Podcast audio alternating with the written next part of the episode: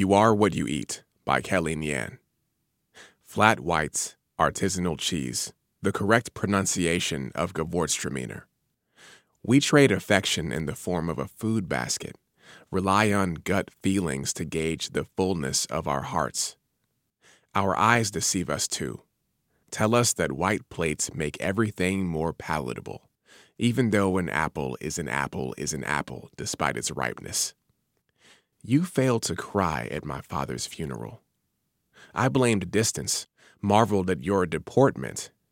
But as I watch you weep over a tasting menu typed on brown deli paper, wet by suggestions, I question what you might be made of.